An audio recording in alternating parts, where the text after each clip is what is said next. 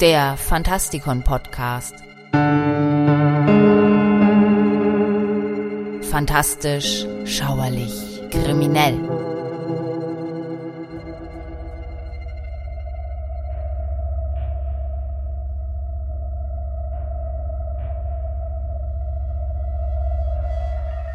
Hallo Freunde draußen an den Radiogeräten und willkommen zu einem weiteren Beitrag in unserem Bestiarium.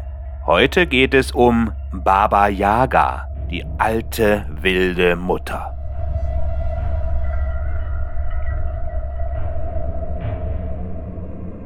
Oft werden Hexen als böse, hässlich und gefährlich dargestellt, die mit dunkler Magie und teuflischen Mächten paktieren. Doch nicht alle Hexen sind gleich. In der slawischen Folklore gibt es eine besondere Hexe, die viel mehr ist als nur eine alte Frau mit einem spitzen Hut und einem Besen. Baba Yaga. Baba Yaga ist eine übernatürliche Gestalt, die in verschiedenen slawischen Ländern bekannt ist, wie Russland, Polen, Tschechien, Slowakei, Serbien, Kroatien und anderen.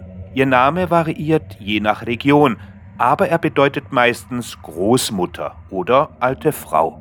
Sie erscheint als eine verformte oder grausame Frau mit einer riesigen Nase, herabhängenden Brüsten und einem knochigen Bein. Sie fliegt in einem Mörser, schwingt einen Stößel und lebt in einer Hütte im Wald, die auf Vogelbeinen steht. Ihre Hütte ist oft mit Menschen und Tierknochen geschmückt.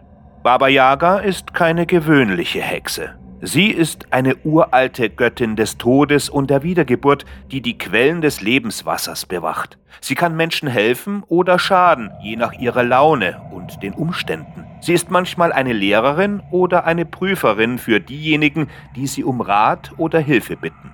Sie ist aber auch eine gefürchtete Kannibalin, die vor allem gerne Kinder verspeist. In einer magischen Hütte im tiefen Wald, das auf Hühnerbeinen steht und sich ständig dreht, lebt die Baba Yaga. Sie hat knöcherne Beine, zumindest eines, eine lange Nase und schärft ihre eigenen Zähne. Sie sieht aus wie eine alte Frau, aber ist sie überhaupt eine alte Frau? Sie ist nicht gerade schön anzusehen. Ihr Gesicht ist mit Warzen übersät, ihre Nase berührt fast ihr Kinn, das von Haaren bedeckt ist. Sie hat krallenartige Hände und einen Buckel auf dem Rücken. Aber sie ist auch nicht einfach böse, obwohl sie oft damit droht, die Helden ihrer Geschichte zu verspeisen, wie Ivan den Prinzen, Maschenka oder Vasilissa die Schöne, tut sie es nie. Stattdessen bietet sie ihnen magische Unterstützung an, die manchmal unerwartet oder rätselhaft ist. In russischen Märchen muss der Held oft den Bewohnern des Waldes begegnen, wie Igel, Kaninchen, Bär, Hecht und anderen, und mit ihnen sprechen, bevor er die Hütte auf Hühnerbeinen erreicht, wo Baba Yaga wohnt. Dort muss er sich einer Prüfung unterziehen, bei der er den wahren Feinden gegenübersteht, die aus der Welt der Toten kommen. Koschai, dem Unsterblichen, Smog Gorinic, dem Drachen, Liko, dem Einäugigen, Kikimora, dem Nachtmar, Leschi, dem Walddämon und anderen. Baba Yaga gehört ebenfalls zu dieser magischen Welt, aber nur halb. Sie hat ein Bein aus Knochen und ein Bein aus Fleisch. Dabei ist sie die Torwächterin der Unterwelt. Ihre Hütte ist eine Art Grenzübergang. In dieser Hütte muss der Held alle erforderlichen Rituale durchführen, um seine Reise in die magische Welt anzutreten. Er reinigt sich in der Badstube, die das Waschen eines Leichnams vor der Bestattung darstellt.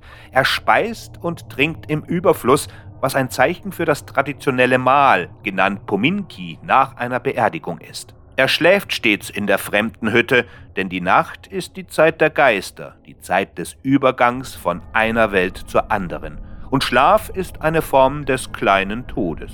Um übernatürliche Macht zu erlangen, muss der Held also in die fantastische Welt eindringen, wo er geprüft wird. Denn seine eigene Macht reicht nicht aus, um die Schwierigkeiten zu bewältigen, die das Leben ihm entgegenstellt. Dr. Clarissa Pincola Estes, eine Psychoanalytikerin und Philosophin, hat eine interessante Theorie über die Ursprünge der Baba Yaga. In ihrem berühmten Buch Die Wolfsfrau schreibt sie, dass sie eine Art Prototyp der ursprünglichen Weiblichkeit ist, ein Wesen mit einer enormen wilden Kraft. Baba Yaga, schreibt sie, ist die Essenz einer instinktiven und vollständigen Seele.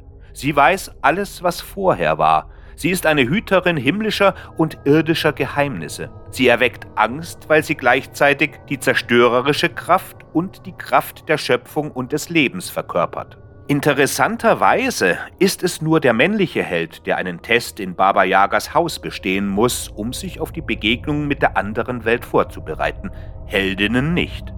Alles, was sie tun müssen, ist einige niedere weibliche Aufgaben zu erledigen, und sie erhalten Kraft und Weisheit automatisch von ihrer wilden Mutter. Doch nicht alle Heldinnen überleben die Begegnung, auch die Helden nicht. Baba Yaga ist in einigen Mythologien eine mächtige Göttin des Krieges. Sie könnte eine Rolle im russischen Pantheon gespielt haben, ebenbürtig mit Perun, dem russischen Tor. Sie könnte eigene Tempel gehabt haben. Sie wird manchmal als Herrscherin über die Tiere und Vögel, als Wächterin der Totenwelt, als Lebensräuberin oder als Lebensspenderin dargestellt. Sie kann sowohl den Helden helfen als auch ihnen schaden. Es ist diese Unvorhersehbarkeit, die sie so faszinierend macht. Kein Wunder, dass so viele Schriftsteller sie immer wieder auf neue und unerwartete Weise wiederbeleben. Der Name Baba Yaga hat verschiedene mögliche Ursprünge und Bedeutungen. Eine Theorie ist, dass er von dem altslawischen Wort Baba abgeleitet ist, das Großmutter oder alte Frau bedeutet. Eine andere Theorie ist, dass er von dem iranischen Wort Bebe abgeleitet ist, das Vater oder Weiser bedeutet.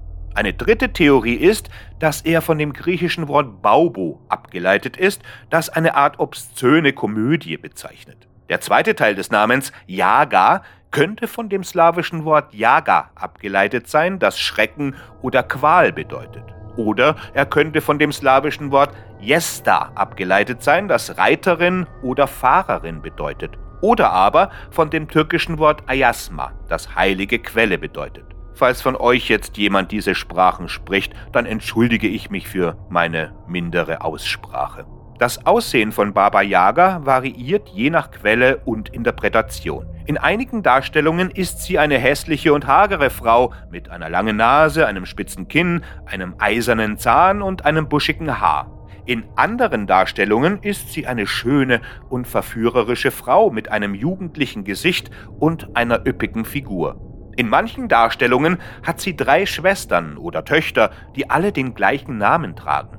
In manchen hat sie auch verschiedene Attribute oder Begleiter, wie einen schwarzen Hund, eine weiße Katze, einen roten Hahn, einen Zauberstab oder einen Kessel.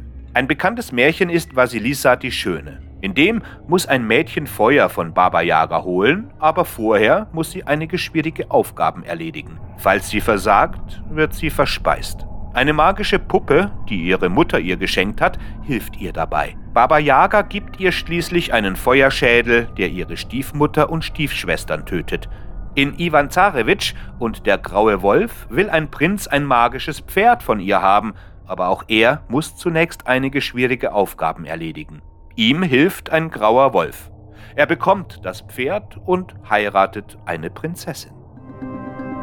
Interessante Geschichten im Fantastikon Podcast und im Magazin findet ihr unter fantastikon.de. Auf der Webseite findet ihr außerdem Buchbesprechungen und Kolumnen über die unterschiedlichsten Themen, die nicht im Podcast erscheinen. Mein Name ist Michael Percampus und ich hoffe, wir hören uns demnächst wieder. Gehabt euch wohl.